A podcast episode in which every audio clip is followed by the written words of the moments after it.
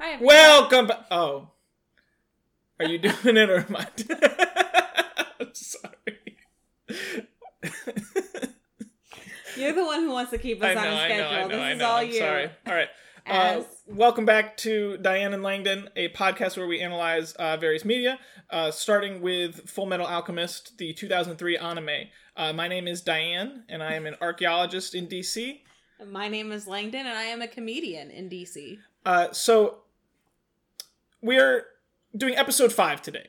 Uh, episode five of Full Metal Alchemist, the man with the mechanical arm. But Yeah. before we really get into the plot, we wanted to clarify two things because I feel like we've been talking about them a lot, and Yeah. I don't think that we've really spent any time uh, elucidating what we mean when we talk about them. Yeah. So the first thing that we talked about a bunch because the show is not good with it is pacing. Mm-hmm. Um, And when we talk about pacing in a narrative, we're talking uh, specifically about the time, the amount of time that's spent on plot points or character beats, etc. Also, the time between them.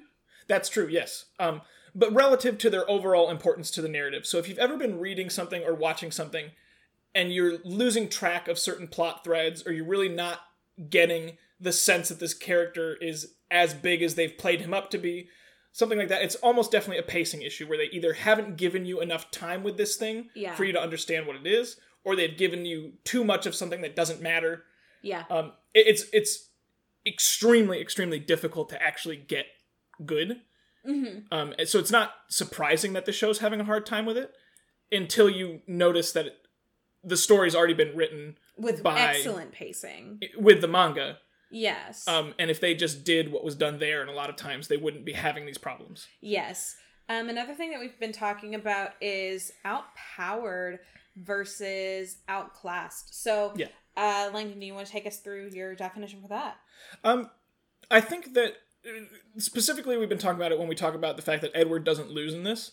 Um, and Edward doesn't up to this point. Edward doesn't lose in the manga either. So what is the show doing wrong?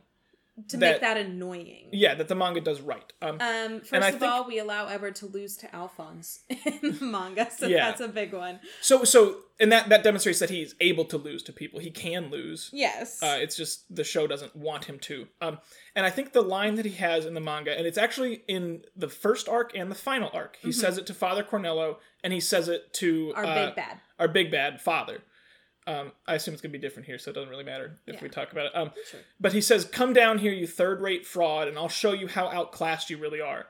Um, and with Father Cornello, he's hundred percent right because he's gonna whip Father Cornello's ass because Father Cornello is a chump, as Diane told us Yeah. very early. He's a schlub. He's a schmuck. He is nothing. And when we say that, like, he's a Goomba, he's the first enemy that you encounter. You Yeah. jump on him, and he's dead. And that's how it should be with Edward here.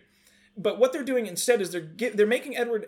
He has a hard time fighting these bad guys. Mm-hmm. He's he stumbles. He gets captured. He lets th- th- certain things happen that just shouldn't because he should be so far them. right. It, should be like an NFL team playing a college ball team Mhm. um, which I know that Diane and I both love football. So this is a very helpful metaphor to us. Um, that's sarcasm. Uh, but the point is, the the worst NFL team should beat the best college team because they're on they're totally different leagues. They're totally outclassed. yes. Now, the worst NFL team might beat the best NFL team if they just play better, and that's what I would consider outpowered. Um, no, I guess not. No. I guess no, because because our issue with with Edward out overpowering these enemies or So outpowering them. the them. difference between power and class Yes. is that power is you're super duper strong. But class is about intelligence and strategy. So if you're out if you're powerful that means that you have a lot of muscle behind your punch. Yep. but class is knowing how and when to throw your punches in such a way that it, it, it you you were able to manipulate the fight itself and not just your own strength. Um and so like for example and for to be outpowered or being overpowered or op i brought up an example earlier of in breath of the wild I once did a shrine as soon as I got off the plateau, and I received a level 50 sword from it. I had no idea how to use this sword. I was just going around swinging it. It didn't require any skill. I would just win a battle no matter Yeah. what because I had this fucking sword. But yes, class is is about knowing how to fight, knowing that I can now now several playthroughs later, I can go up to a silver bokoblin and hold a tree branch and kick its ass because I know how to actually fight with the game mechanics and with Right. those fighting mechanics. So Right. power is about having strength behind your punch. Class is knowing how mechanics work. And the reason that, that, that all this is important is uh, sticking with the video game metaphor. Uh, when you fight a boss for the first time, you're only going to beat it with the class thing Yeah. that we talked about. You're Yeah. going to have to figure out how to fight it. Versus at the end of the game, if there's something like a boss rush, you can go in and you can whack him a couple times and he's dead. You've outpowered him. But what's more satisfying? Definitely outclass class. someone. Definitely class. Always more interesting Right. in reading or watching something to see somebody outclass somebody else because it's clever Yeah. and it's enjoyable and it shows character And- in a and- way that power just doesn't. And they're definitely trying to have Edward outsmart people. but they're but doing it in such a convoluted way that he's reactionary rather than thinking ahead. Yeah, I, I definitely feel like he's he's winning because he's got the harder hits, rather than he's winning because he's he's thinking ahead of you and he's outsmarting yes, you. yes. Again, he's and when we when he was with Father Cornello, he was reacting to Father Cornello. When Mm-hmm. he's with other villains, he is reacting to he's reacting to Majhal instead of thinking ten feet ahead of Majhal. He's not thinking ten feet ahead of Father Cornello. If he was thinking ten feet of Father Cornello. He wouldn't have been thrown in that prison in the first place, and they wouldn't have Yeah. had to come up with that plan. If Exactly. he he wouldn't have been knocked out by Levy's candle somehow yeah. if if he had actually been thinking ahead. So it's And- it's a matter of and yes, because this is the the early stages of it, he should be winning constantly. He should Yeah. he shouldn't be getting beat. absolutely But it's so play much up your protagonist. it's so much less satisfying the way that they're doing it where he's just hitting harder rather than him just being like, "No, I was steps ahead of you the whole time." Yeah, you were playing my game. I didn't have to adjust my plan to fit yours. You were you were my bitch this Yeah. whole time. It's it's so much more fun that way. Yeah, it- it's Um, it's a little yeah. complicated, and I, I'm still having trouble explaining it. But I think that I hope that this has done some justice to it. Uh, Hopefully. so let's get up to where we are so far. Yes. Um, Edward and Alphonse Elric, they are brothers and alchemists who have lost their bodies performing a human transmutation in an attempt to bring their dead mother back to life. Um, Where we are now, they are currently traveling by train to Central to meet Roy Mustang. Um, he is he is the flame alchemist, and they are hoping to also become state alchemists, which is a a federally funded alchemist who develops research for the military. Yep, and this will give them access to, to money, most importantly, and, And also research materials. research and resources that will help them in their quest to get their bodies back. Yes. Uh, where we Uh, are now, they have just killed a man named Majhal. An alchemist. an alchemist, another alchemist named Majhal, who was an old friend of their father's. So, you know, just another day Yep. for the Elric brothers killing their dad's friends. Yep, and kind of the what's been set up for us so far is that this is a show where we tune in, we watch these two brothers use uh, alchemy causes problems. They go into these towns or these villages, they find the alchemist who's causing the problems, and they fix the problems with violence. Yep. Um, Alchemy causes problems and violence solves them. That's Yep. what we're getting so that's far. that's what we that's what we've been shown so far. Yes. Uh, so, so, here episode we are. five. Uh, in Japanese, it's translated to dash auto mail. But like dash like sprint. Yeah. Like run. Automail. Um, but it's localized as the man with the mechanical arm, which Yes. is probably I think a better title. Um, and but that might uh, be still even thing. nebulous because which which man with the mechanical arm? Edward? The boy we already know. but Um, yes, this so- is this is based on the fourth chapter of the manga. Um, we will do some in-depth comparisons. Hopefully, toward the end, we'll try to limit it as we go through, um, because it's very well done in Yeah. the manga. Anybody who thought that the last episode was a welcome vacation from manga comparisons, just just skip to episode six, guys, because we're going to be doing a lot of manga comparison this time. Um, Mm. because the chapter in the manga, it's it's a delight. It is oh, it's so fun. it is- it is a gift to read it. It feels so so good. It's pure pure joy. yes. Um, and this episode maybe will live up to those expectations. We'll find out.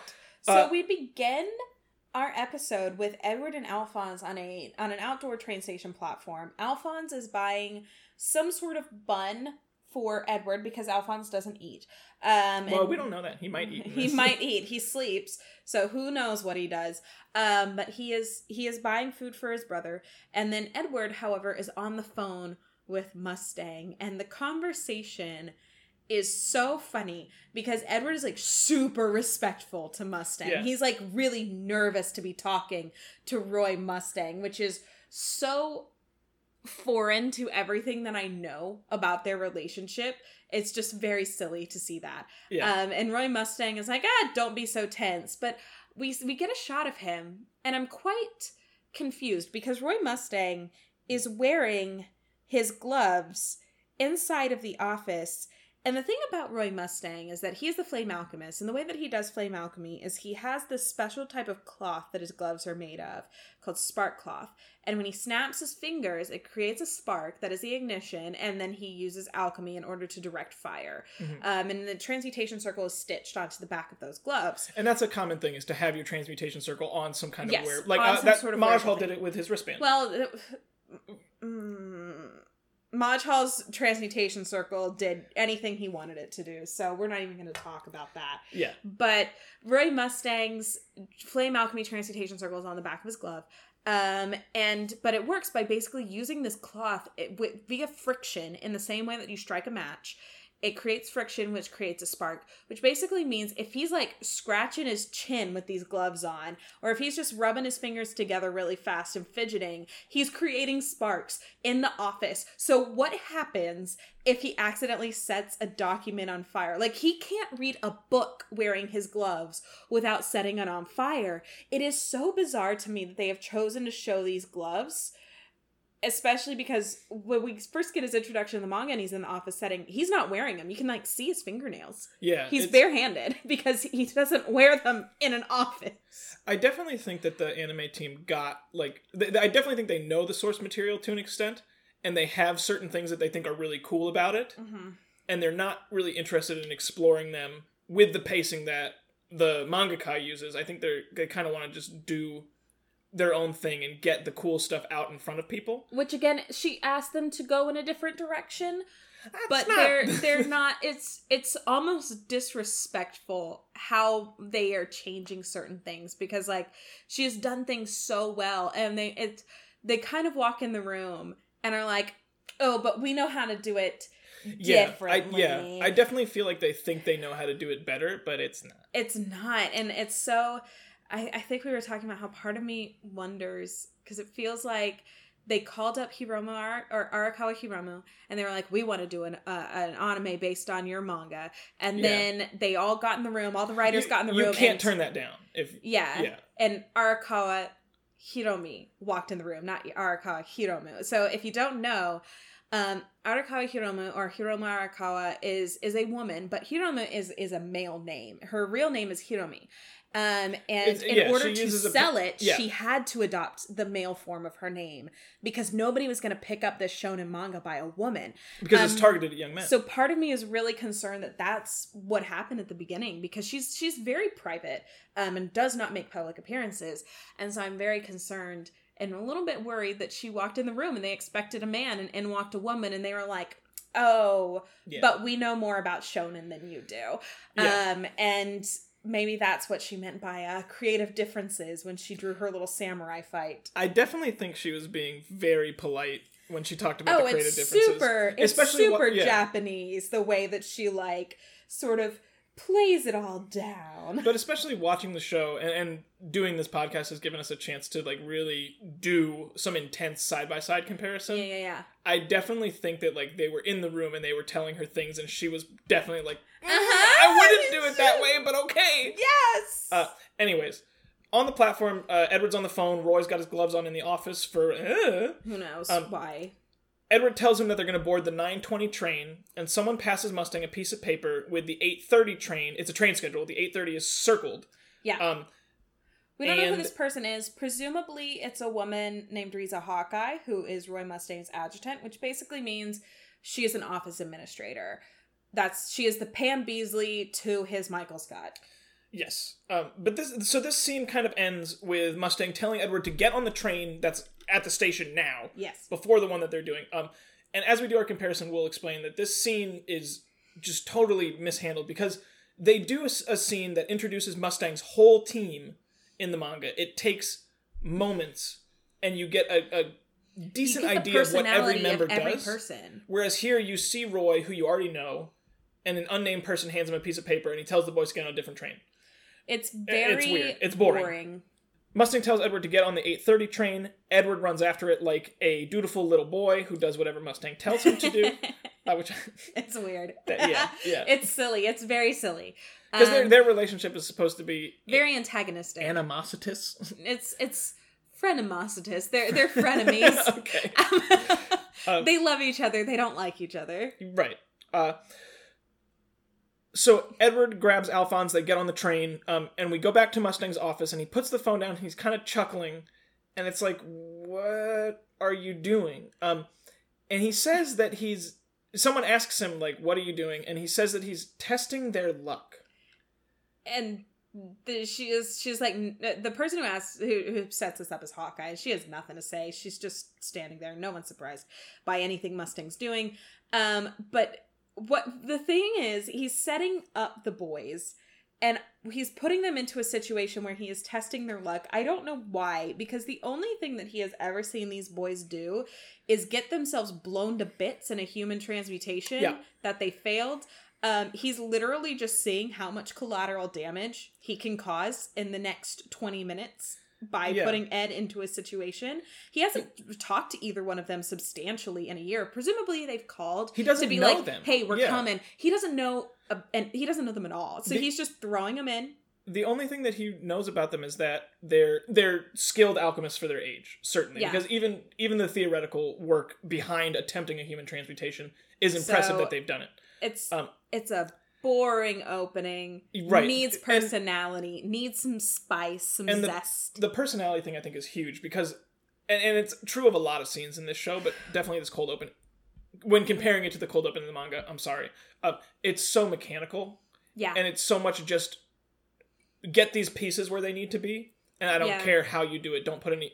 It's like eating food with no flavor. Don't put any love in it. Yeah, Um, it's, it's yeah. eating white people food. Oh. Um, um, uh, and, oh, and the one other thing about this scene is that they introduce Roy Mustang with a label. Like they put they Oh, put yeah. Japanese on the screen that says Lieutenant Colonel Roy Mustang. right, the Flame Um, Alchemist, as if Even though we already know who he is, we've met him him. He's been in like every episode so far. Yeah, Um, we've met him twice now, so we So- know who he is. So that ends this scene of the phone call between Roy and Edward. Um, we do the introduction where Alphonse says the thing he says every episode about equivalent exchange being the way that they thought the world was, At implying time, that they now think it's something different. and then we Um, get our and then opening get credits, our opening credits. which again we hate. There's that long shot of those mountains, incredibly long shot of those mountains that we have yet to see answered. Maybe we'll see mountains this episode. We won't. Um, um, but then we're on our train. We get on a train as soon as the credits end, and Edward is eating bread, and he's like, "What's up with that Mustang guy?" Which is super weird because, like, He's Edward, you don't him. have the the room to be asking questions about that. Like, first of all, considering how deferential he was to Mustang. He should just be like, you know what, whatever he said, yeah, let's do it because that's how he was acting on the train platform. So I don't know what he's questioning now. yeah, yeah. Well, it, it kind of It feels delayed and unearned. Yeah, yeah, yeah, yeah. yeah. Um, Edward scans the train. Uh, oh, before that, before Edward scans the train, um, we see this young girl. Uh, her name is Marin, uh, and Mhm. she's kind of playing peekaboo with Alphonse. Yeah. Um, and Alphonse worries that he's scary because he's this big suit of armor. yeah. Uh, Edward doesn't really like that. Uh, this game of peekaboo is calling attention to them. It seems, and Edward scans the car.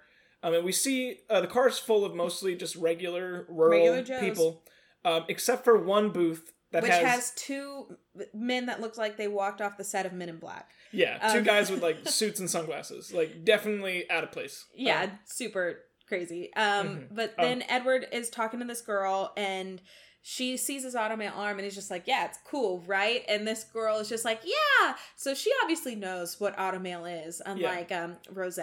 So yeah. Oh, But they're also just being, you know, polite young boys. Ed is nice to somebody.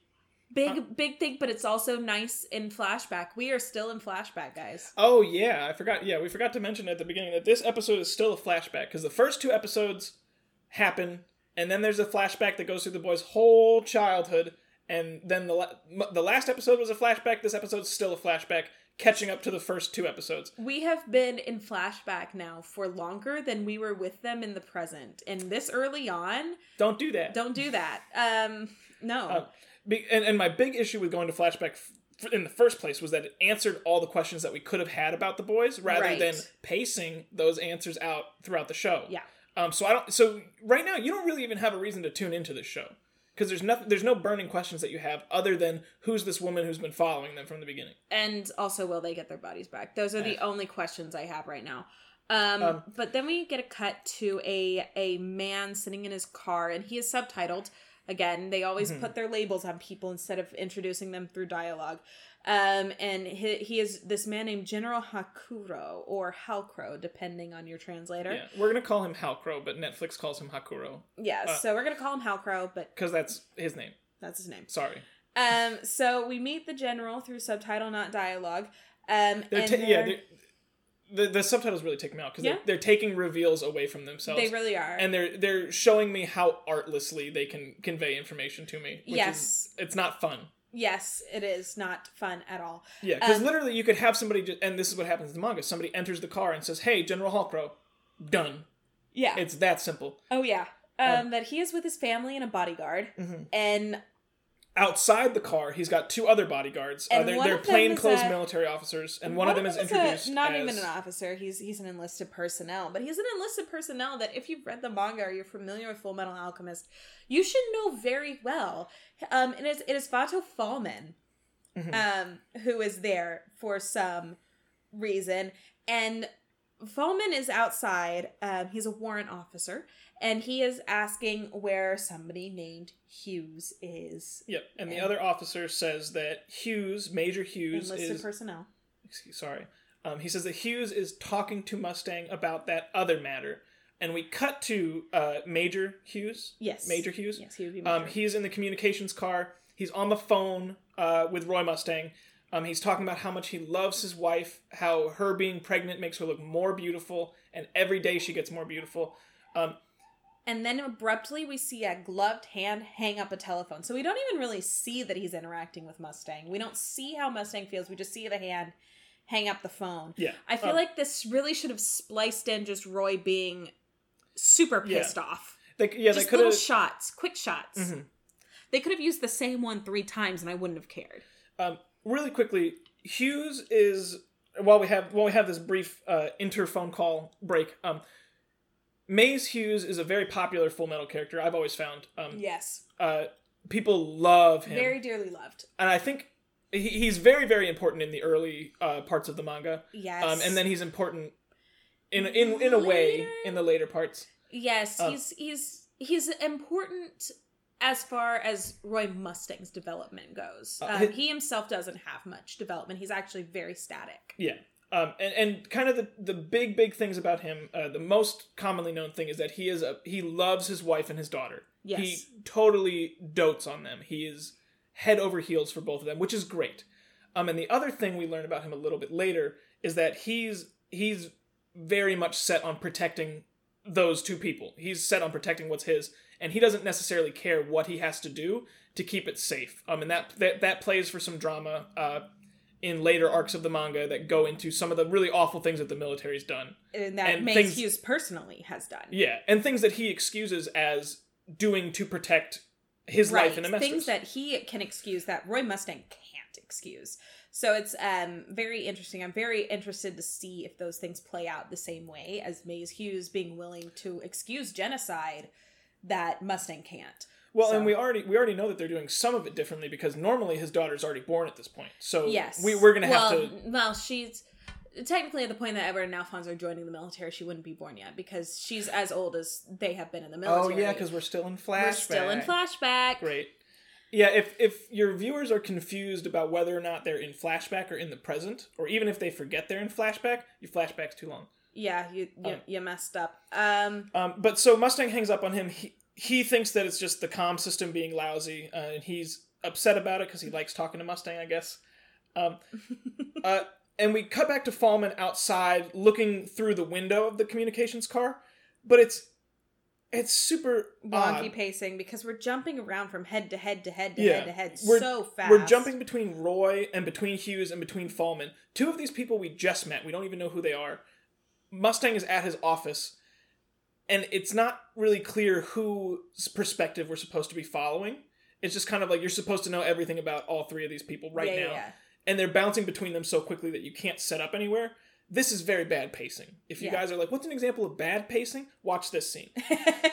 um, but then immediately after this, Hughes calls Mustang back, and Mustang Mustang, answers. answers. the phone. So we're gonna. Why would he answer though after hanging up? Why hang up in the first place? It's so we're gonna go through a really quick thing: military phone protocol. So when you call somebody to a at a military base, you have to go through an operator, and they have to confirm who you are, what your code is, if you're allowed to be talking to the person that you are calling, Yeah. if you have that level of clearance, and then they will put you through by first telling the person who is calling and asking him if he wants to accept it. This is an age when we do have operators. There are telephone operators, and they do that. But also, yes, dear. Uh, obviously, that's not happening here because it's it's plot relevant in the manga. It is It's plot super relevant Um, that, that obviously, you have none of to that happens confirm here. who you are, and it has to go through an operator to get to Mustang Mhm. before he will even take. Because otherwise, anybody off the street could get a hold of that number and just call his office directly. Right. But it it shouldn't be handled that way. And also,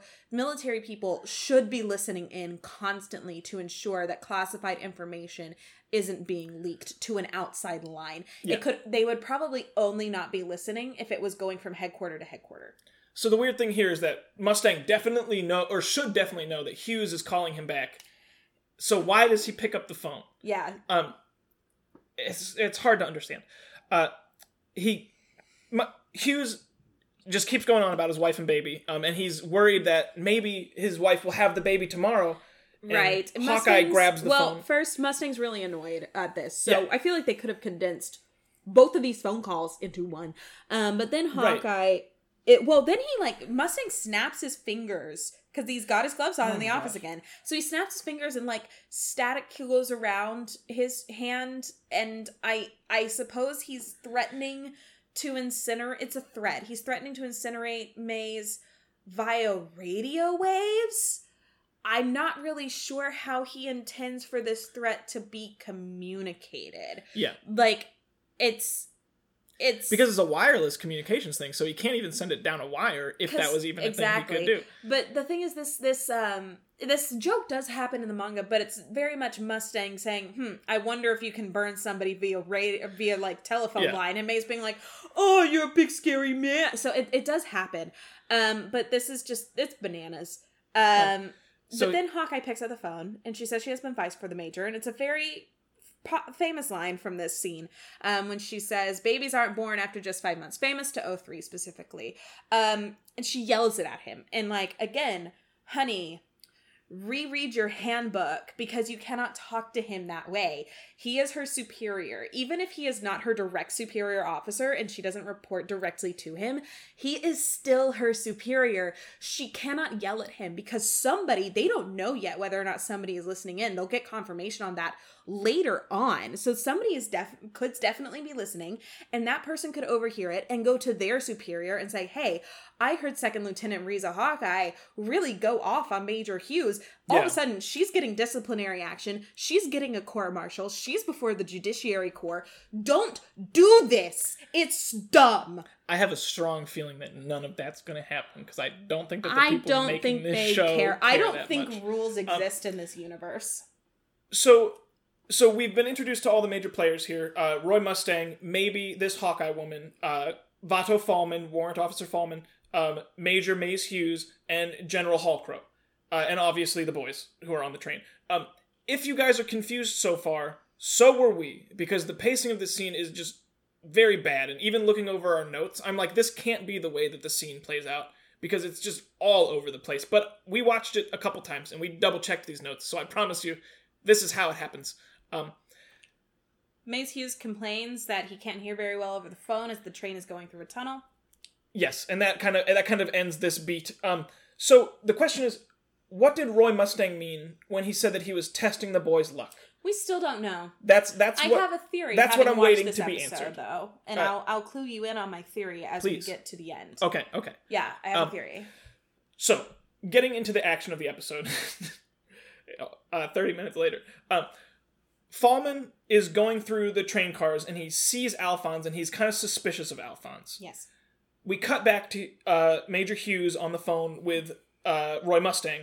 Um, they get confirmation that no one's listening in on the call. Hawkeye dodged a bullet there. You get it because she's a sniper. Ooh. Um, Hughes in the communication cart picks up a separate phone, and this is a call coming from Falman, who is also on the train. So Falman is talking to Hughes, and Hughes is talking to Roy Mustang, but Falman and Roy Mustang are not talking to each other, even though Roy Mustang is the person in charge of this operation, whatever this operation may be. It Um, appears to be pretty routine though. Falman is worried about this big guy in the suit of armor. Roy says, Oh, don't worry about him. As long as he's got this little blonde pipsqueak with him, then he's fine. Um, Mhm. But obviously, they're also like, Falman is also surveilling this train with the expectation that some someone else suspicious may be on board. Yeah. And maybe this is because Halcro's on board and this is always the protocol. or maybe this just happens on trains in Amestris. yeah, they just so- just bad things happen when generals are on trains. Or just Who on knows? trains. Um, so Falman approaches the boys to make sure that there is a little pipsqueak with with uh, the man in the giant suit of armor. Um, Ed is asleep. he sees this and he comments. He sees Edward and he comments that Edward is in fact a very small boy. And Edward hears this in his sleep and he's very very mad about it because we know that he hates uh, cracks about his height. Suddenly, I guess the the two men that we saw earlier who are wearing the sunglasses and look like men in black just get up and pull guns on Falman because Something Plot? Um, and he pulls a gun on one of them, and then one of the other men in black um pistol whips Falman and he passes out. Guys, if you pass out from getting hit in the head with something, um, then you're you've you've got a major concussion there. You've got some serious damage. Um, and you need get get your buddy to a hospital if they have passed out after getting hit in the head. Honestly, you shouldn't pass out after getting hit in the head, even if you get hit pretty hard. It will hurt. You'll be dizzy. Um, you won't be able to see very well. You do have a, a concussion, most likely. But if you're passed out, that is extremely that is an extremely serious brain injury, and you've got to get somebody to a hospital. Um, but this other- is this yeah. is a trope, so you know whatever. The other thing that bothered me about this, though, is that we've now seen a member of, I guess, Mustang squad just get dropped easy. Yeah, so I no longer trust Mustang's judgment because the people that he trusts to do their jobs obviously can't. Yeah. Um, Um, so all, all the townspeople in the car are kind of shocked by this, and everyone, including Edward and Alphonse, kind of put their hands up in the air because the men in yes, black we've now have now taken over there this there are people with guns on the car. So Um, back to General Halcro's car, we hear a gunshot and we hear a body fall. So I definitely think someone got killed. And then uh, these hijackers break into the car and they shoot a bunch of bullets with a fucking machine gun. yeah, they um, wound the aide, but yeah. really no one else. There's there's Yeah. a smattering of bullet holes above where the aide's head used to be, but he's obviously ducked down because he's got the fastest reflexes on the planet. They, might, Um, I guess they just nicked him. And the gunman didn't bother like adjusting his aim to kill him when he obviously the thing about machine guns is they're not built for accuracy. Yeah. They're built to put out as much ammo as possible in the shortest Yeah. time possible. If I enter So- your train car with a machine gun, I expect all five people to be dead, and I also expect the window to be broken. I thought it was really odd that this guy just sprays into this car and the all the glass is totally fine. yes, but there's there's some holes in the in the um, leather seat back. So Very weird. Um, so this guy comes in, he shoots the machine gun, and then we meet the ringleader of this group of hijackers, which includes this guy with the machine gun, this person we're going to introduce right now, and the men in black in the car with Edward and Alphonse. Yeah. Um, he is a dark-haired, broad-shouldered, ponytailed man with an eye patch and a mustache. so you know he's bad. you know he's a bad guy. Um, back in the communications car, Major Hughes has overheard the commotion. He hangs up on Mustang without telling him anything. Which is crazy. Again, protocol. If Mustang is running this operation, then Mustang needs to know exactly why he's hanging up. There's got to be Right. some sort of code for this. Like, we got Charlie in here, or contact, Yeah. or something like that that would imply no enemy combatant Yeah. spotted. He's And just that- like, oh no, no, no, I gotta go. yeah, and he just hangs up. And Mustang's left there, like, what's happening? Right. Um, Um, Hughes climbs out the window of the train, um, and the hijackers enter the wireless car, uh, and they say we've taken the communications car or something. Uh, but Hughes is on the outside. cut to Mustang, and we Yep. see ma- um, Jeez. we see Second Lieutenant Hawkeye asking, "Is it them after all?"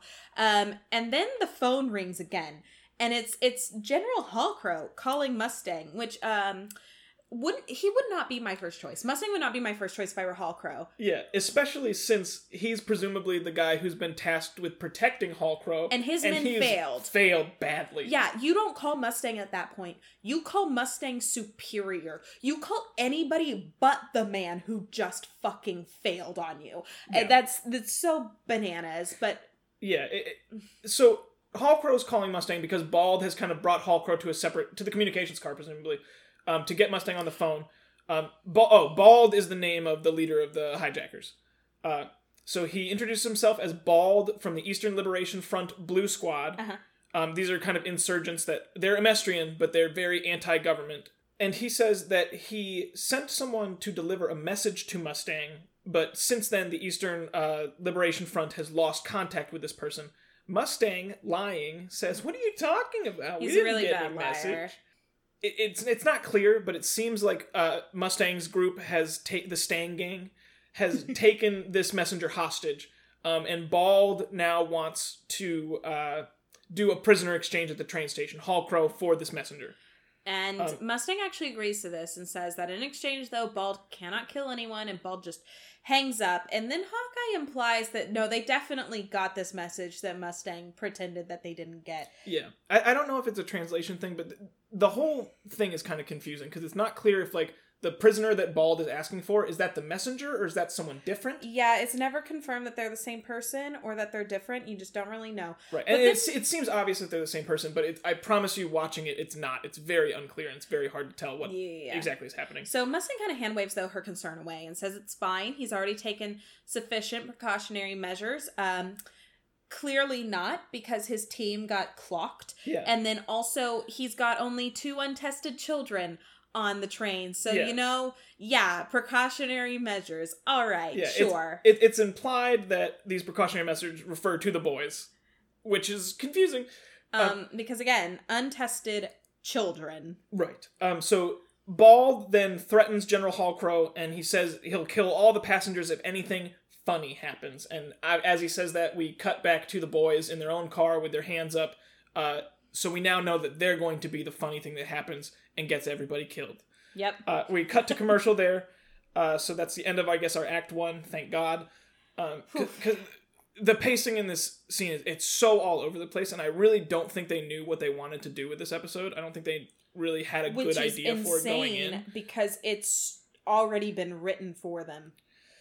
Yeah, it's weird. Um, we get back from the commercial break, and the the two guys in sunglasses that we're calling the Men in Black, uh, they come for the boys. I guess they're like going through and like talking to everybody on the car, making sure that they're not threatening. Um, Uh-huh. the boys start a fight. Edward does this like swan kick to knock out one of the men in black. Again, handled way way better in the manga, which we'll talk about. Um, they knock them out, and the passengers get mad at Edward and Alphonse, and they're- because with, with the argument, if you hadn't resisted, then we probably could have gotten to Central without any more problems. You know, than the Um, than the fact that they're on a hijacked train. Which very much could be true, but if I was on a train and someone knocked off knocked out the hijackers, I'd be like, dude, thank you. but also like they they they do have a concern of the, if if the people up train find out what's happened, they're gonna come back. They may retaliate, which is a it's it's is a- reasonable, but you know, it, it's not a concern, but it's it's they spend a lot of time on these protestations. Yeah, the, the people with guns got knocked out. That seems like a universally good thing to me. Um, except one of them didn't get knocked out, and he tries to shoot that little girl that was playing with the boys. Uh, but Edward intervenes and stops that, and he promises the little girl that they're going to do something. He's nice to somebody. Uh, Don't get used to it, probably. Uh, um, they untie Falman, and he tells them that General Halcro, Halcro is on the train. yes. The boys introduce themselves as ordinary alchemists. Uh, Falman introduces himself as a warrant officer, so he's a military person. Uh, again, he's in plain clothes. Um, and they, I, I guess, presumably at that point, they have a conversation about They have this. a conversation about this covert operation right in front of the entire crowd in this train Mm-hmm. car. So, um, yeah, yeah. Uh, it's it's just weird. Um, and the way that they impart this information is is done very lazily. Um, so Ed- Edward now gets a plan together, um, and he'll take the top of the train, and Alphonse will take the inside, and they'll meet up at the front car where the hi- where General Halcro and the hijackers are. And and Falman is also going to go with Alphonse, which why? Falman should recover, and Falman should probably watch the two guys who got knocked out and have guns. should be taking care of his major concussion that he's got right now from getting knocked out from being pistol whipped. That's another good point. Um, There's a lot that should be happening. Sh I mean, honestly, his brain injury should be so severe that he should be like vomiting right now. But you Maybe know. him having a brain injury could explain some of this episode. I think everyone had a brain injury. whole- Everyone involved had a brain injury. this whole episode is Oh. Falman's recounting of what happened. this is Falman's official report of what happened. Uh, uh, so Edward jumps on top of the train, and Alphonse starts to go through the bottom. As he goes through the cars, he runs into some of the uh, some of the other hijackers, and they shoot at him. He, he says, "Don't shoot me." Um, but the thing, it's not because he's going to get hurt. It's because the bullets ricochet off of his armor, and they go into the gunman's legs. So Yes. he's so he like yes, he's obviously against these gunmen, but he's like, you don't like if you shoot me, you're going to hurt yourself, and they do. But In the manga, it's also done with so much more fun. yeah, um, because this happens once, and then Alphonse warns the second guy, and he's like, "No, da da da da," and then the guy shoots him, and it ricochets off of him. So this happens to two separate men, one after the other, and then we get this, tiny little speech bubble Yeah. from Alphonse that says, "Are you guys stupid?" yeah. Um, and that doesn't happen. Very They- they- cute. Ah, it's frustrating. Um, back in Halcro's car, uh, he's he's grumbling about something, um, and Bald shoots him through the ear. Yes, they pierce his ear with a bullet. Yep. So now we now now the stakes are raised a little bit. Um, Yes. And he orders his men to check all of the other cars to make sure that there's no one else trying to, uh, I guess, free General Halcro or cause other problems for these hijackers. On the outside of the train, Edward's just walking across the top of the train like there's no such thing as wind resistance.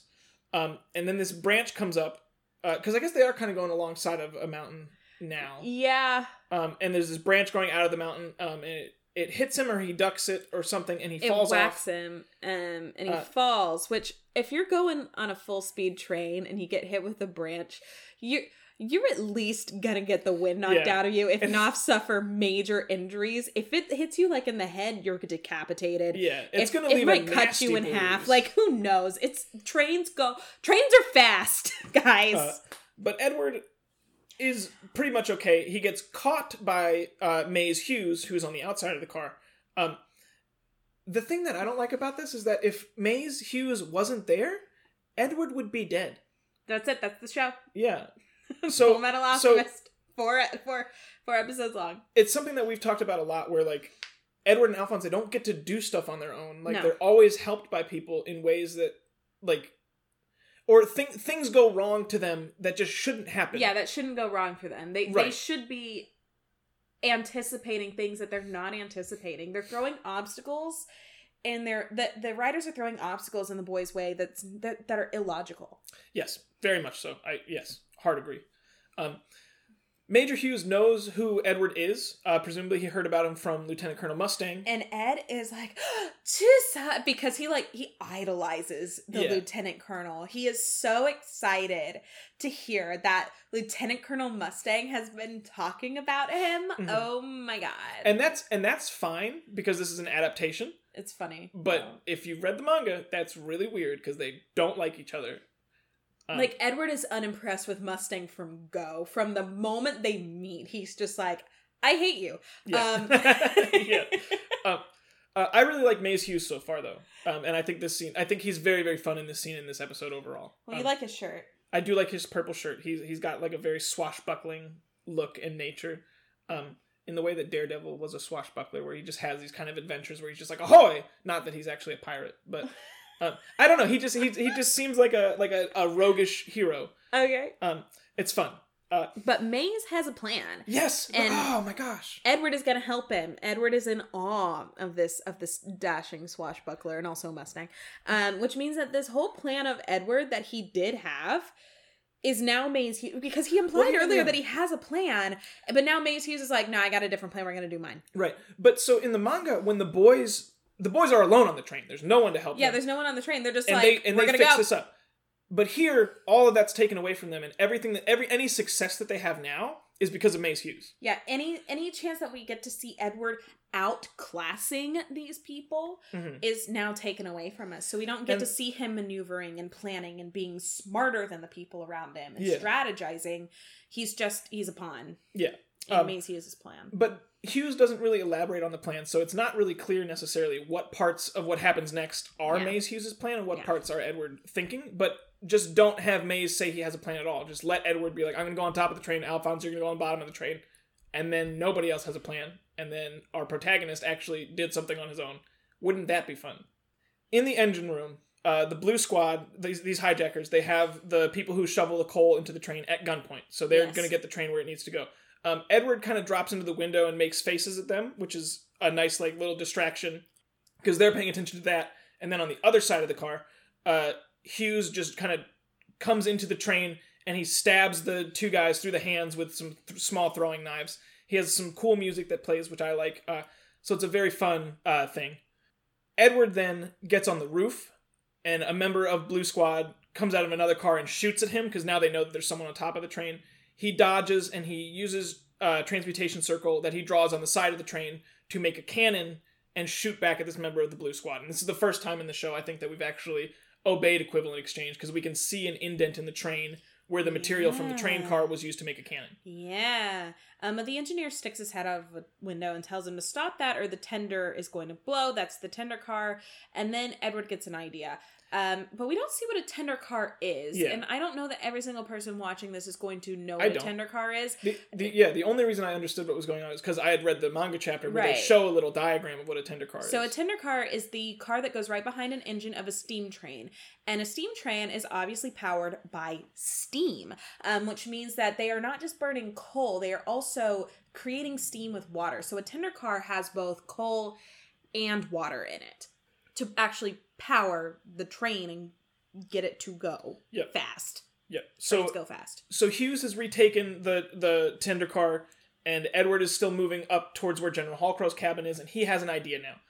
Um, back to Halcro's cabin, we see the leader of Blue Squad, Bald, and he's kind of panicking. He knows that things are going wrong. He knows that his men are getting dropped. Yeah. Um, and this, we see some like uh, alchemical energy, Mhm. uh, which is represented by like a blue electricity, and this little horn pops through this little like speaker with Edward's face on it. Uh, and it's Edward. He he's obviously transmuted this horn, and he tells Bald to let the hostages go. Bald asks him if he is one of Mustang's secret agents. Oh, agents, he which wishes. Oh, which is so dumb because normally in the manga, if you asked Edward, "Are you one of Mustang's agents?" he'd be like, "I will hit. I will kick your ass twice as Yeah. hard just for implying that." The only person I hate more than you is Mustang.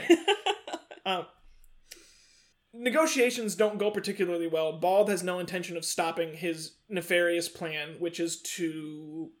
Uh, I think he says he's going to kill everybody on board if anything funny happens, right? Something like that. Yeah. Um, so Edward is like, okay, well, if you're not going to talk to me, then we're done talking, I guess. Uh, this pipe appears underneath the horn, and the Blue Squad people are like, what the heck's that? And then a bunch of water shoots out of it, and Mhm. it washes all the members of Blue Squad out of General Halcro's car. Yes. Um, and they run into Alphonse, who is thrilled. Yes. Um, and he kind of punches his fists together and he says, Irashai. which means welcome. He is just ecstatic. Um, and this scene is taken from a panel in the manga. That's he's just he's just big and scary, and he's just like hi. Yeah. he's, yeah, he's just ready to beat the crap out of these guys. It's Joy. very, very joy. Yes. Um. So Hughes goes into Halcro's car to take on Bald. Um, Mhm. and we learned earlier, kind of, that Bald has a gun for an arm. One of his arms is an automail arm, and it's a gun. Um, and we could have known this because earlier he shot Hallcrow, and I won't get into detail with it, but the way that that scene is presented is very confusing. It's not really even easy to tell that Bald is the one who shot him. mm-hmm. Uh, but he shoots Hughes in the shoulder, and it's very clear that Hughes is having trouble fighting Bald. So again, no reason to trust Mustang's men because they can't take out as, as what what to me seems like a pretty run of the mill hijacking Mm-hmm. as far as hijackings go. Yeah. Um, Edward drops in from the ceiling. and somehow it's very unclear because he just kind of hits the ground, and then all of a sudden they're doing like they're holding hands. Yeah, it's like last episode where like the action sequences are where they really get sparing with their frames. Like they Yeah. don't show you how people get from point A to point B, which in a comic book that's fine. Yeah. But in a in an anime, really shouldn't be doing that. Just show me how. Show me the fights because those are the fun parts. Yes, Um, but they're they're they're hand to hand, kind of arm wrestling a bit. Yeah. And Bald says that he he um he gives his backstory to Edward. He takes the time to give his life story, and he says that he had his he elected to have his arm amputated so that he could get auto mail to make himself stronger. and then the he was in the military. Yeah, and then the military saw that and was like, no. And then they discharged him um, because they didn't want him getting any stronger, which is funny because this is the military that did, you know, the Ishval thing. And the idea that a military wouldn't want their soldiers to get any stronger, kind of crazy. Yeah, Um, spec- especially when the military is the Amestrian military, who is kind of power at any means. a- Yeah. a, lot of the time. Oh, yeah. Um, Um, but he, he now wants revenge on the military. because he elected to have his arm cut off, replaced with a gun, and they fired him for it. I, I think they more fired him because electing to get your arm cut off to replace it with a prosthetic is is kind of what Psycho. Yeah, don't don't do that. Prosthetics are amazing for people who require them. If you Yeah. do not require them, don't don't go through that trauma, please. Um, but he is yeah, he wants revenge. And then he looks at Edward and says that Edward must have wanted that same power because, Because he Edward got has his, an automail yeah, arm. Edward Yeah. has an automail arm, which makes me consider Winry's little puppy Den, who also has an automail Yeah. arm. So like, what kind of power was Right. Den seeking? Well, like, because I, I, so I actually don't have the same issue that you have necessarily with electing to get an automail arm. I actually think that that might be certainly not common, but but understandable in this universe where the prosthetics have so much variability in function. just a just a, a body mod might be Yes, yes, and I think I, I wonder if we go to Rush Valley in this version where automail's super popular and everybody's got automail. I wonder if we'd see something like that. uh-huh. uh, where people are choosing to get automail so that they can do things like hop like a grasshopper, maybe. Um, I'm just I'm just spitballing. Uh, but but yeah, so Dan is a good example, but also when he walks around and he sees people with automail, because like you. Does he, is he just into- like walk ah into a factory my and brother." see some, see some see some men working on the on the textile mill does he Yeah. with, with arms with automail arms is he just like haha so you too wanted power yeah it, it's hard to understand um, but, But then Edward Ed- yeah. says you picked a cheap model though and then he squeezes his automail hand until it shatters so presumably Ed- Edward could have done this at any moment Yeah. instead of making us listen to this terrible backstory well and it's the same thing with last episode when the boys are tied up by Majhal and then Alphonse is just like and he breaks the bond like It's they could have done it at any point and just didn't Yeah, the- until the it was ri- convenient for the writers. Yes. Yes, the writers will take any convenience to get out of situations rather than thinking through a whole episode at a time. They go beat by beat, and I don't think they go back and rewrite things. Yeah. Um, it's very, it's very, very lazy. Yes. Um, but then Al comes up after the automail has been squeezed. Yeah.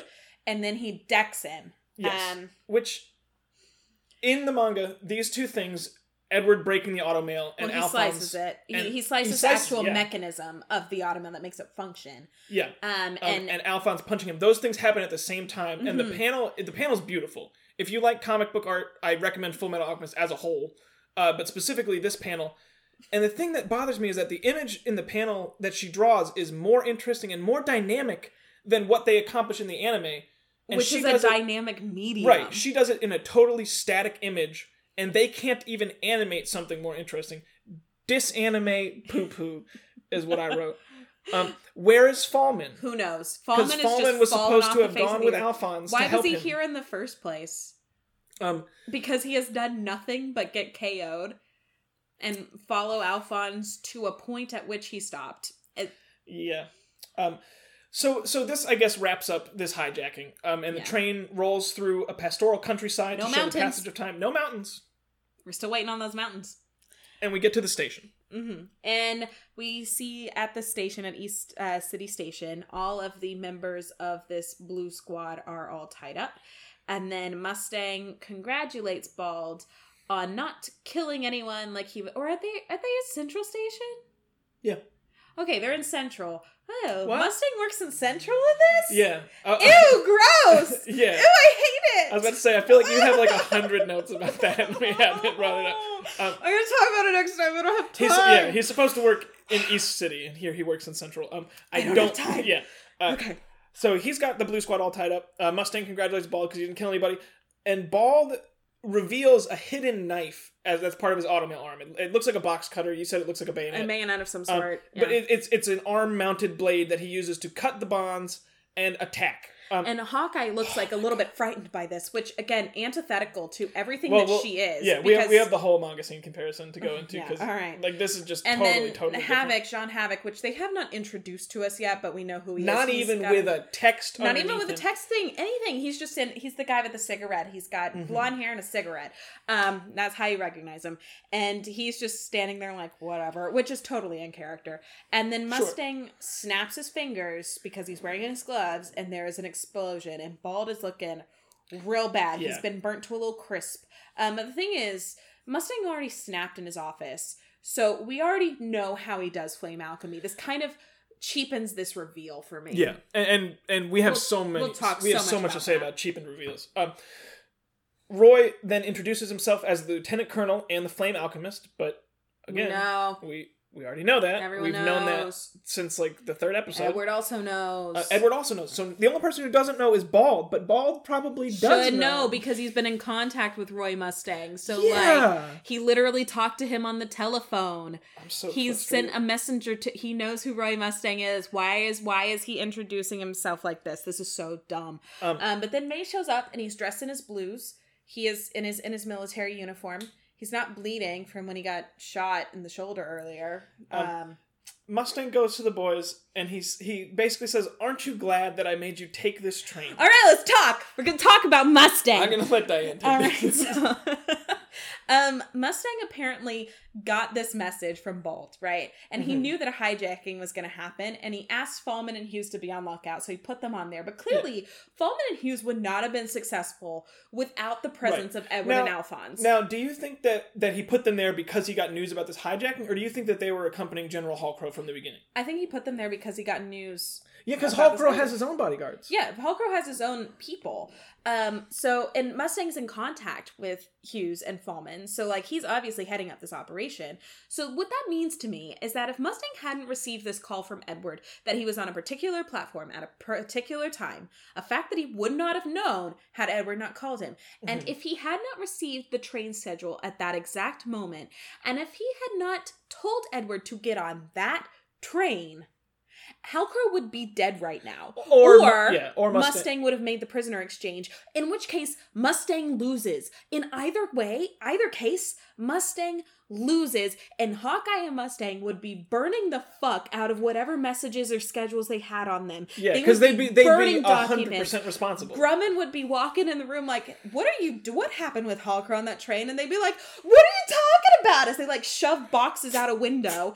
Um, he has left so much of this to chance, like way more than Roy Mustang is comfortable leaving to chance, because this is a man who plots every single move that he makes, and he risked losing. So what? Yeah. What is So his this, this is this is a, a much stupider, must much more careless. this is a very Mustang. this is a very careless Mustang. This is a very and Roy Mustang often gives the impression of carelessness. I find. yes, but it's an impression. He Exactly. it's very it's a carefully crafted image. He wants you to believe that he's careless and kind of incompetent, but he is exceptionally competent. So did the writers of this show did they fall for that, or did they decide that it was more interesting for him to be careless, or did they just not give a fuck? I think they think that doing it this way makes him look like a master planner, but on examination, You could not he's be just rolled some wrong. dice. yeah. Um,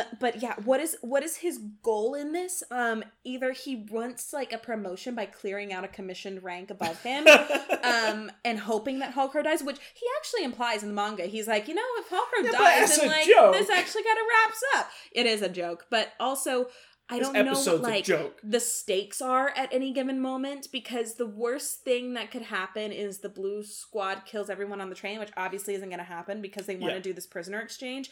Roy Mustang risks losing so much face, and the only way I can justify this to myself is if Mustang orchestrated every single thing that we have seen so far, which means that he has his men in place and he finds out that Edward is on the way. And so he plots a way to clear out a rank and get a promotion for himself. So he sets up the Majhal detour so that Edward and Alphonse would get on this exact train, or he delayed Halcro intentionally because he hadn't heard from them yet. And then, once receiving the intel about the boys and where they are, he gave the hijackers the all clear. So he orchestrated the hijacking himself, thereby making himself look super smart. And he gets the boys into the exam, and he only risks Halcro's life a little bit Right. so that he can recommend him, which recommends him for the next available promotion because Halcro isn't going to die from this, but he does get a bunch of points for orchestrating this really like well thought out rescue of Halcro and also the hijacking. Um, but nobody knows he orchestrated the hijacking, but he did on the DL. Um, and it gives him points, but it wouldn't be as soon of a promotion as he would like. But this is actually honestly more believable to me that Mustang orchestrated the hijacking and the shit with Majhal and all the train stuff than than whatever the fuck actually went down. This But- is more logical because it is Mustang actually being smart and planning things out. Yeah, you're assuming that they're writing the same Mustang that's in the I'm manga. assuming that Um, they're writing Roy Mustang.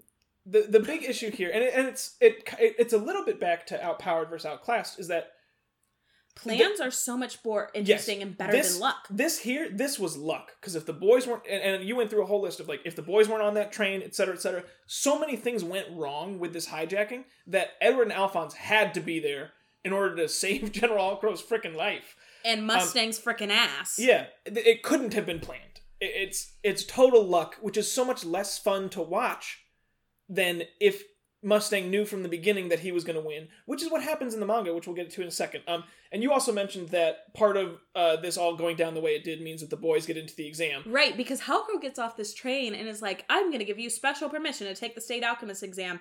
Roy Mustang knew that Edward could not qualify for the exam Because because he's he's, too too, young. So he found a convenient way to recommend him. But how could he have had this foresight unless he orchestrated the hijacking? Exactly. It's very confusing. He planned it. He was he and Balder in cahoots. um, Edward is mad, and he tells Mustang, "I'll, I'll, take, that exam out right. Yeah.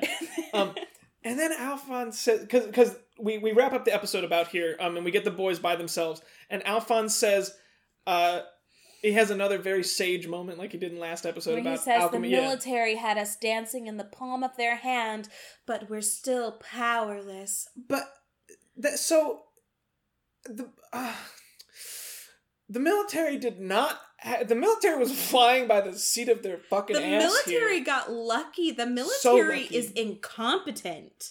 Yeah. So if they have you guys dancing, then you're fucking stupid. yeah, exactly. Oops. Um, but we see Marin wave the- goodbye yeah, with laughter. It's the same ending from last episode. um, yeah.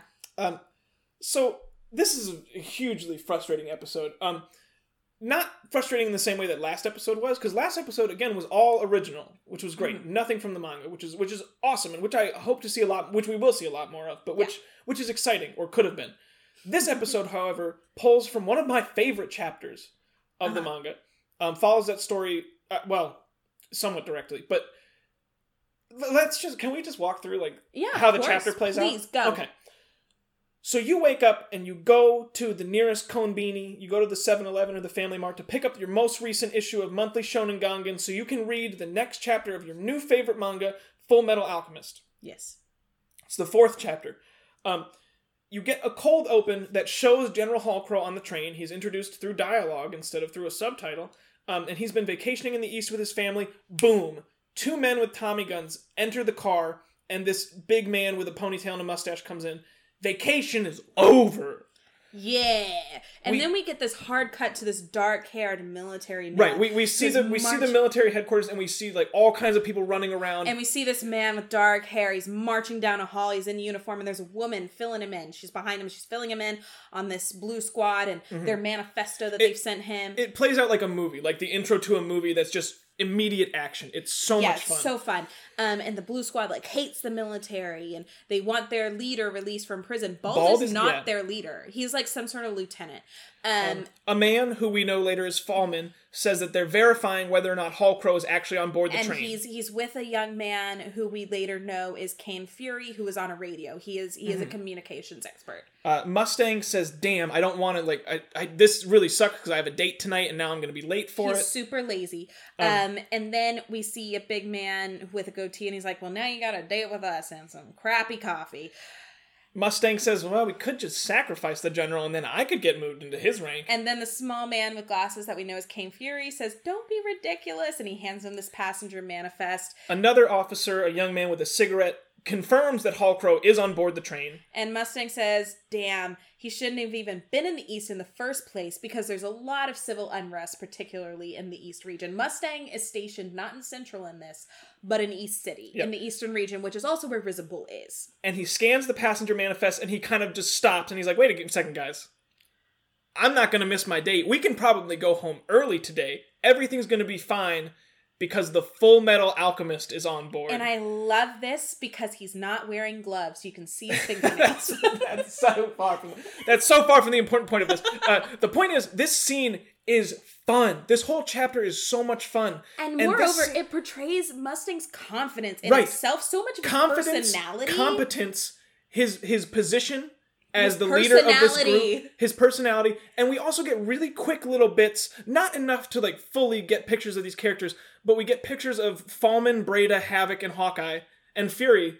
Uh, so most, if not all, of the Stang Mm-hmm. Get gang the whole Stang gang there. We're introduced to a little bit of like what they do in this unit, how this unit Yeah, functions. You don't know all their names, but you can kind of see how they fit into the office and Right. what what Hawkeye does. You can see that she is the administrator, she is his direct assistant. Right, you see that Breda's the guy who handles a lot of the uh, what The intelligence. Intelligence, yeah, yeah. And Fuery handles a lot of communications, and Falman is the guy you want on trivia night, and he's almost kind of Hawkeye's direct assistant as a warrant officer. And you see Havoc is just lazy and smokes a lot of cigarettes. Yeah. A chain smoker, and that's it. That's Yeah. his entire thing. But so Roy says, "Oh, we can go home early today." The Full Metal Alchemist is on board. It's so sick. It's such a sick way to and button then the we get a smash cut to Edward snoring on a bench.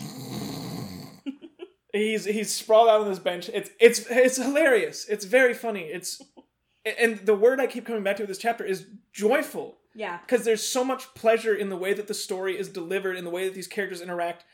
It, it, it feels like watching a movie, which is the highest compliment that I could possibly give a, A a, comic book or a manga. Yeah. Like, But then we get these these hijackers are going through the train as Edward's right? Because we know that there's hijackers because we've already seen them, and, And- they're just going through the train with all the cars. They they come up on Edward snoring.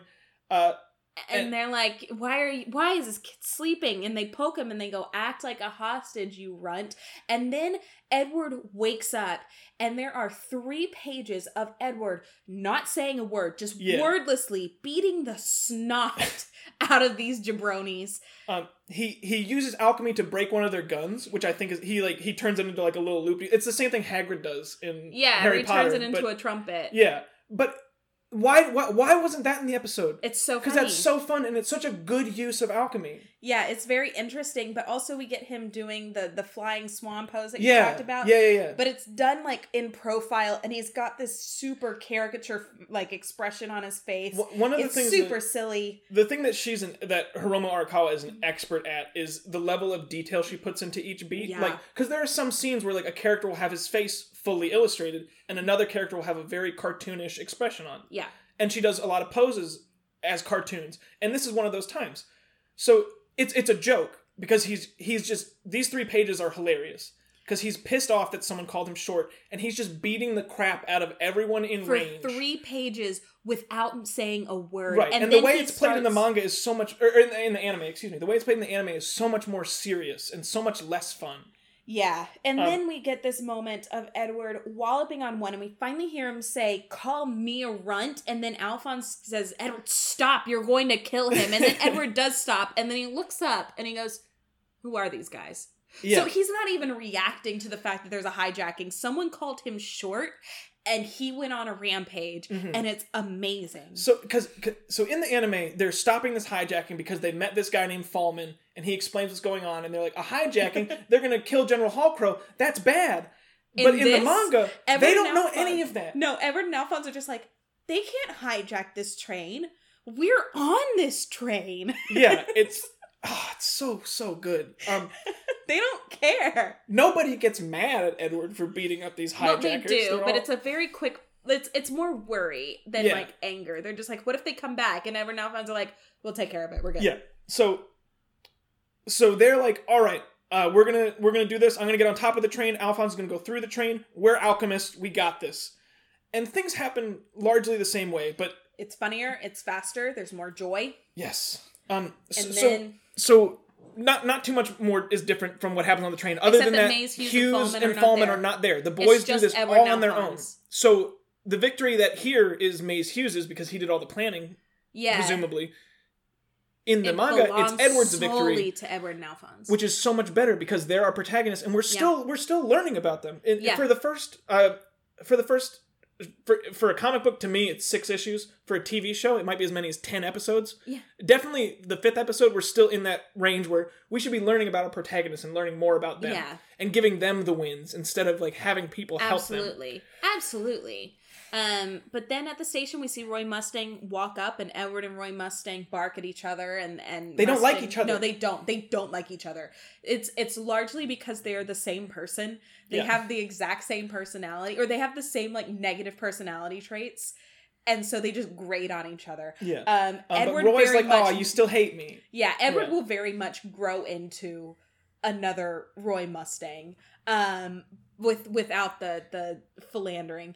Um but And he, he, also, he has another thing that he says to them when they get to the station. He asks them like, "Oh, I guess you still don't have your bodies back." right. And the thing about this is that Roy Mustang gave them the tip about Lior that there's a philosopher's stone. And so he's he loves them. He doesn't like Edward, but he loves the boys. and he's s- rooting for them to get their he bodies back. is and so he's he sent them on this journey to Lior in the first place to go find this philosopher's stone they come back alphonse and hawkeye greet each other very nicely they love each other very she's their mom But I, Um, I, I like that they have. She's not their mom, but She's she's, not their their, she's mother, their mother figure. But she's their mom. Um, she, she, she's taken on a very maternal role with them, Yes, uh, which very she's very so. good at. Um, Yeah. but she but takes care of people them having an already established relationship and us now having questions about it, much more fun. yeah Um, Bald breaks free as he does in the anime. Uh, this in this time around, he it, it happens. I think it happens off panel, but he's he There's- stabbed some people to get to Yeah, yeah, Roy yeah. Mustang. and then Hawkeye, Hawkeye's like, instead of looking scared- back. Yeah, she just goes, I got this. We're good. She pulls out a gun, and then Mustang's like, no. And then he snaps his fingers, boom, and he looks at this guy bald, and he's like, resist again, and you die. But here's the thing we have never seen somebody snap their fingers and Right. cause fire before. This is totally new to us. Last episode, we saw Majhal do flame alchemy, but in the manga, this is the first time you see it. And then this man introduces himself Yeah, in and a so two thirds of the page and he goes i'm roy mustang i'm a colonel oh and also i'm the flame alchemist and don't forget that and, And- then End of chapter. They cut it off there because that's what. I'm so mad. That is such a badass ending to a chapter because we've never seen Roy Mustang before this point. We got the intro to this chapter. We got Roy Mustang. We know that he's a, a relatively high level military Yeah, man. he's a colonel. He has a squad who he commands, and we learn a little bit about the squad. Uh, most importantly to me, we see Hawkeye. When someone attacks Roy, Hawkeye's like, "Stand back! I have this," and she takes out a gun so we see what which is does way cooler than her being the guy who hands him papers and gets scared. Um, her her she's a sniper He uses excellent he uses this form of alchemy that we've never seen that's insanely powerful and he shuts down this insurgent effortlessly and then Yeah. he's just like I'm Roy Mustang, don't fuck with me.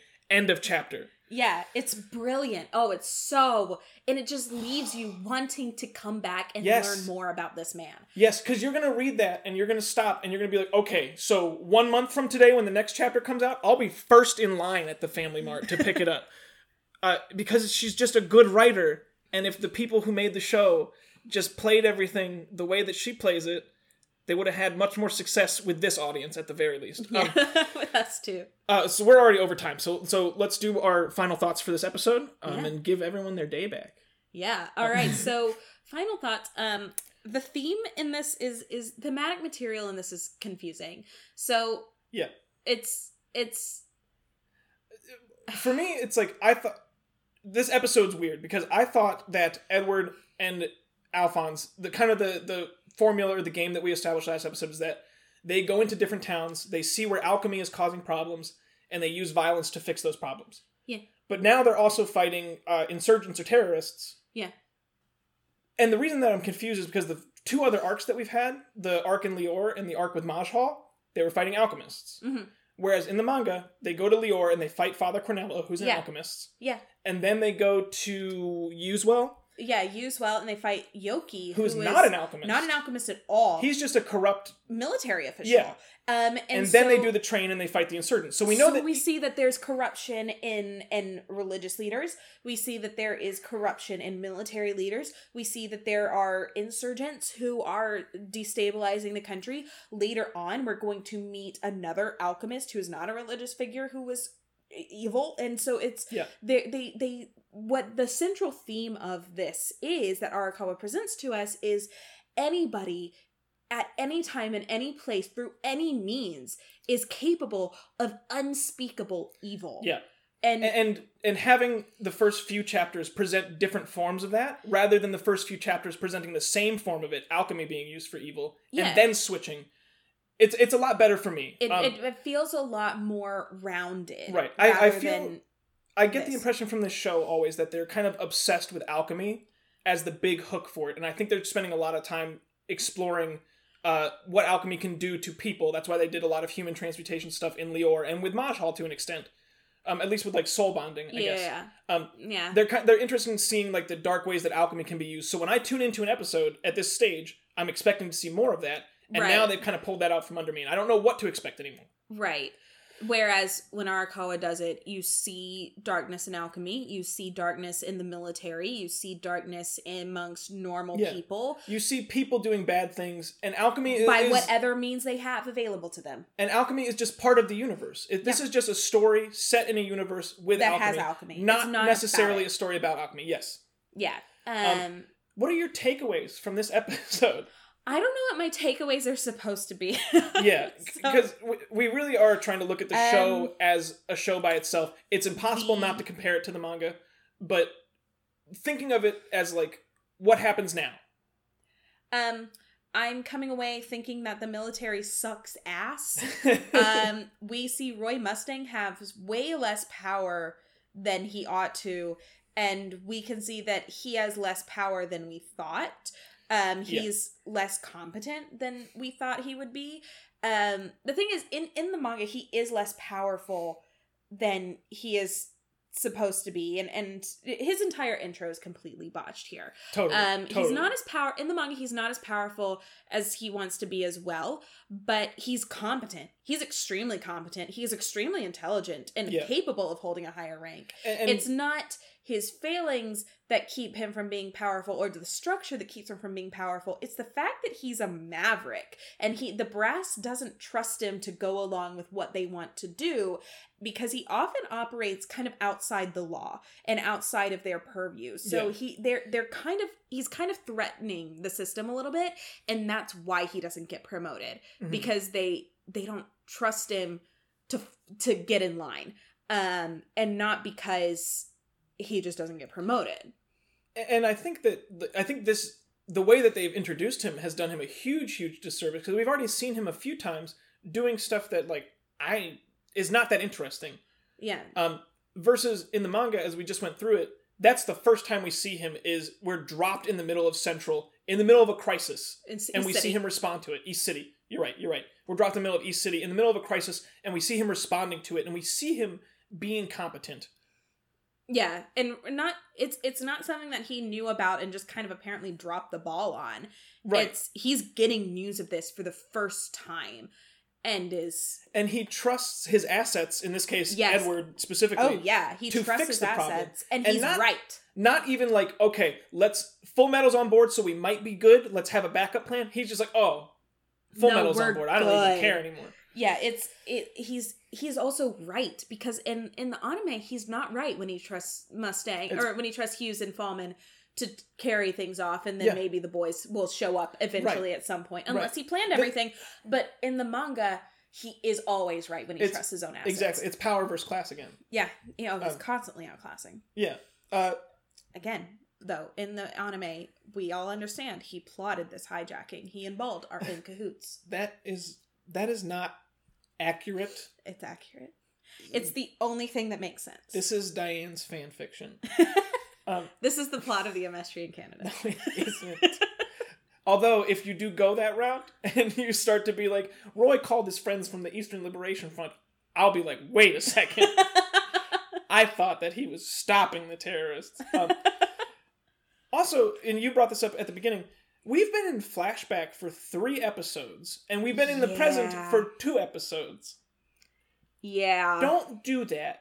And, and we have we have at least we have they have to take the state alchemy exam, but that still doesn't catch us up to Lior. Mhm. So we have probably at least two, maybe three, maybe more episodes in flashback. Why did they Yeah. show us Lior to begin with if it was going to take us so long to get back to the present? Right. Oh, yeah. No, I 100% agree. It's too much, way too early. Yeah. Um and kind of I think I said this at the end of the third episode. I don't have any questions anymore. Yeah. They're trying to like button everything up, but that, like we talked about with reading the manga, the way that she ends the chapter with Roy Mustang being a badass bitch makes me want to pick up the next chapter and read Mhm. it. It is an effective cliffhanger. yes. And this show does not have cliffhangers. So Ernest Hemingway once said about writing to to keep yourself from writer's block, stop writing right before you're excited about what comes next. And that that is that is true for battling writer's block, but it's also true for actually writing a chapter. Cut it right before you're about to see something exciting. Yeah. Start your beat and don't resolve it because that'll get people going, "Oh my god, what comes next?" Yeah. Um and, and and with this chapter, you read it and you're like, who is Roy Mustang? What does it mean that he has this flame alchemy power? I want to learn more about him. That's going to make me come back. yes, error in the anime, they introduced flame alchemy one episode earlier. Yep. Um, so it's not unique to Roy Mustang. We've already Yeah. seen it. And then they've also kept going with this. They've just they just kept the episode rolling long after The most interesting the thing. most interesting yeah. thing happened. So it's it's very I don't know. I'm just thinking about cliffhangers. Like, what is the best cliffhanger you have ever seen? Uh, season three Breaking Bad. I think it's season 3 Um, Mhm. it's whatever. It's whatever season of Breaking Bad ends with Jesse going to Gale. Sorry for anybody who hasn't seen it. Uh, ends with Jesse going to Gale's house and firing a gun, and the gun goes off, and they cut to black, and then there's a whole gap between that and the next season. Yeah. Um, and I was lucky that I didn't have to sit through that for however many months it was. But like, Mm. for the people who were watching it as it came out, I remember talking to some of our friends who were just like, "Yeah, that was agony," because I woke up every day like, what does that mean? What are the consequences of that? That is going to have huge ramifications Right. for every character. or for me, it's um in reading Erin Morgenstern's The Night Circus, there's a character, Chandresh Christophe Lefèvre, who arrives at this circus and he is intending to kill another character, mister Mhm. AH, and he stabs somebody else Yes. on accident. And that is not supposed to happen in this circus. There are there are rules of this universe that basically tell you people don't die at this circus, and yet this man dies.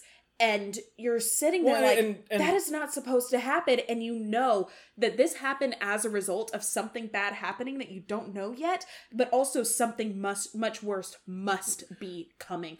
And there's Yeah. so much fallout from this man getting stabbed that it's it's just but you you end it with that that's where the chapter ends is with this man getting stabbed and you're just like oh my god and you Right, have it- to keep reading It book. leaves you with questions, and it leaves you at a point where you you have to know more. it's a gut punch and there are drastic consequences for all major characters and for all plot lines and you have to know more you can't fathom you can't guess what's going to come next I would love it if this show attempted a a cliffhanger, cliffhanger at any point.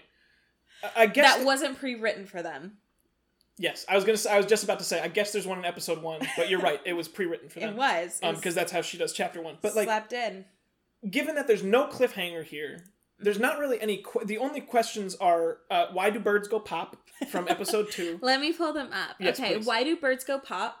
Um, how do we make dead birds live with red eyes? Yes. What do we mean by Lior as a decoy and Philosopher's Stone watchers will gather there and Yeah. then what happens? Why are there mountains? Um, what is equivalent exchange, you guys? What is equivalent exchange? Because so far we have not kept to the rules of equivalent exchange. Um, what is that puppet rat balloon noise that we heard in Majhal's basement? you could that can't possibly be on the list. it's on the list. Um, I promise you, they're not going to answer it. how have your perceptions about equivalent cha- exchange changed exactly? And will the boys get their bodies back? Those Yeah. are my running questions that are burning in my mind. Now, are are any of those questions going to keep you up at night? Or more importantly, are any of those questions going to lead you to tune into the next episode? the rat balloon thing might. Uh, uh, for me, it's why do birds go pop? Um, but but what are you excited about going forward? I'm not.